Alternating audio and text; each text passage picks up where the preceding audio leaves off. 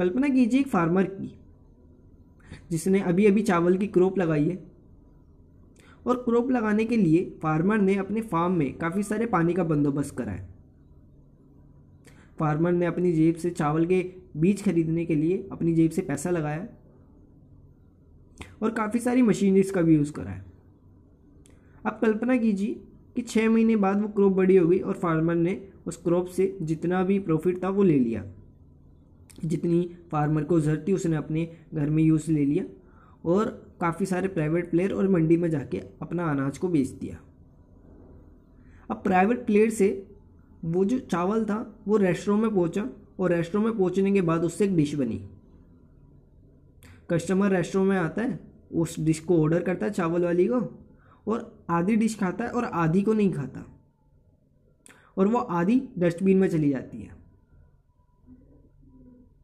Hey guys this is me Nitin Kumar Prajapati and ये हमारे podcast का एक और नया एपिसोड है। इस पॉडकास्ट की सीरीज़ में मैं आप सभी का स्वागत करता हूँ and hope you guys doing very well in life so last episode में हमने बात करी थी फ़ूड वेस्ट और क्लाइमेट चेंज की। तो दोबारा मैं उस बारे में बात नहीं करूँगा। लास्ट एपिसोड में हमने उसके बारे में बात करी थी, अगर आपने नहीं सुना तो आप उस एपिसोड को जाके ज़रूर सुनना, ठीक है? ओके तो लास्ट एपिसोड में हमने किसी भी सोल्यूशन की बात नहीं करी थी today I am gonna talk about solutions ठीक है?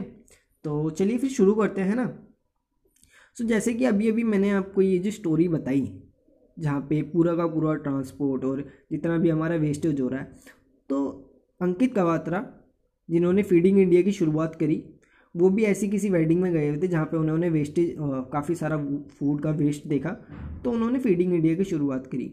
फीडिंग इंडिया एक मतलब काफ़ी अच्छा काम कर रहे हैं फ़ूड को सप्लाई करते, जो ज़रूरतमंद लोग हैं। ये खाली फ्री में खाना नहीं बांटते कि कहीं भी चले जाओ रोड पे खड़े हुए और खाना बांटने लग गए। ऐसा कोई इनका काम नहीं है, ये उन्हीं लोगों को खाना प्रोवाइड कराते हैं जिनको उनकी सच में ज़रूरत है। जैसे कि स्कूल्स हो गए स्कूल्स में जो नॉन प्रॉफिट स्कूल्स है, जो गवर्नमेंट के है प्राइवेट है, वहाँ पे भी ये बच्चों को खाना खिलाते हैं। या तो ओल्ड एज जो लोग हैं ओल्ड एज होम्स में बूढ़े लोगों को खाना खिलाते हैं, या डिसेबल लोगों को खाना खिलाते हैं। ठीक है? तो इनका इनिशिएटिव काफ़ी अच्छा है, मेरे को काफ़ी अच्छा लगा।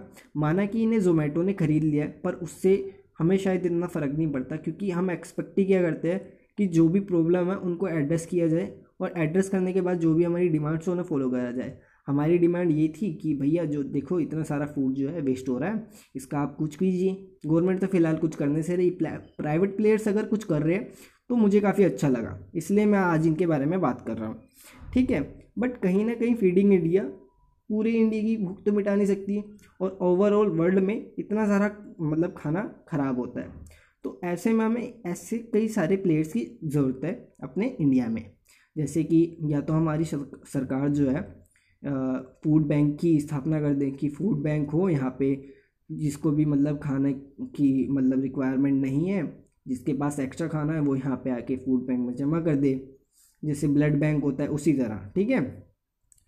तो इस बीच कहीं ना कहीं यार देखो, कहीं ना कहीं खाना जो है वेस्टेज तो होगा ही।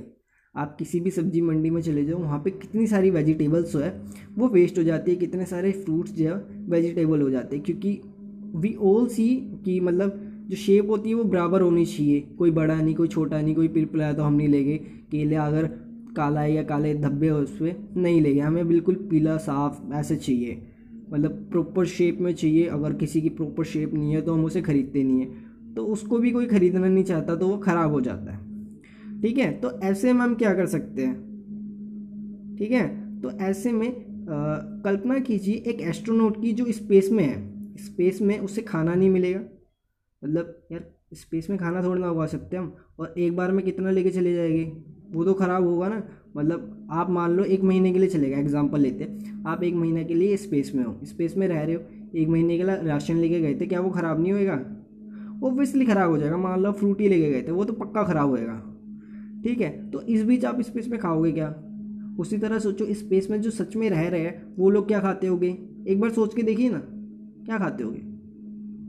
We don't know but there is a technology freeze dried food मतलब फ्रीज ड्राइड फ़ूड में क्या होता है फ़ूड में क्या होता है कि जितना भी खाने का मॉइस्चर होता है वाटर होता है, वो निकाल लिया जाता है और जितने भी न्यूट्रिशंस होते हैं ना फ़ूड के अंदर, वो वहीं के वहीं रहते हैं। और सबसे बढ़िया बात मुझे इस चीज़ की लगी, जो भी फ्रीज ड्राइड या डिहाइड्रेटेड फ़ूड होगा तो वो पच्चीस ईयर तक सर्वाइव कर लेगा बिना खराब हुए।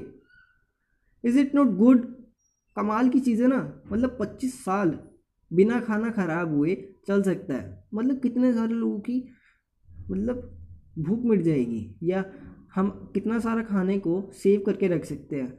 मान लो अभी एग्ज़ाम्पल लेता हूँ मैं।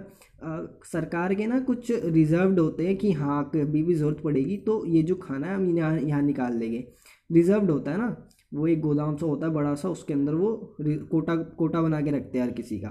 तो at the end of the year जो है वो बचा रह जाता है तो उसका डिहाइड्रेट कर दो या फ्रीज ड्राइड कर दो तो उसमें क्या होगा, वो खाना जो होगा, बाद में हमारे इन फ्यूचर बहुत काम आएगा। जैसे कि अभी पेंडेमिक है, ऐसे दोबारा अगर पेंडेमिक चलो अभी तो हम निकल जाएँगे, बाद में अगर इन फ्यूचर दोबारा कभी आ गया, जैसे अभी बर्ड फ्लू सुनने में आ रहा है, अगर ये ज़्यादा बढ़ गया तब क्या होगा? वी डोंट नो ऐसी चीज़ें आती रहेगी बार बार क्या पता कब आ जाए। तो ऐसे में डिहाइड्रेटेड फ़ूड एक सोल्यूशन है, बहुत बढ़िया सोल्यूशन है। मुझे तो बहुत बढ़िया लगा ऐसी इनोवेशन का। तो आप अपने ओपिनियन शेयर करिए। अगर आपको ये पॉडकास्ट अच्छा लगा तो शेयर कीजिए अपने दोस्तों में, अपनी फैमिली में। एंड हमें बताइए आपको कैसा लगा। और thank you guys so much अगर आप ये अभी तक सुन रहे हो थैंक यू सो मच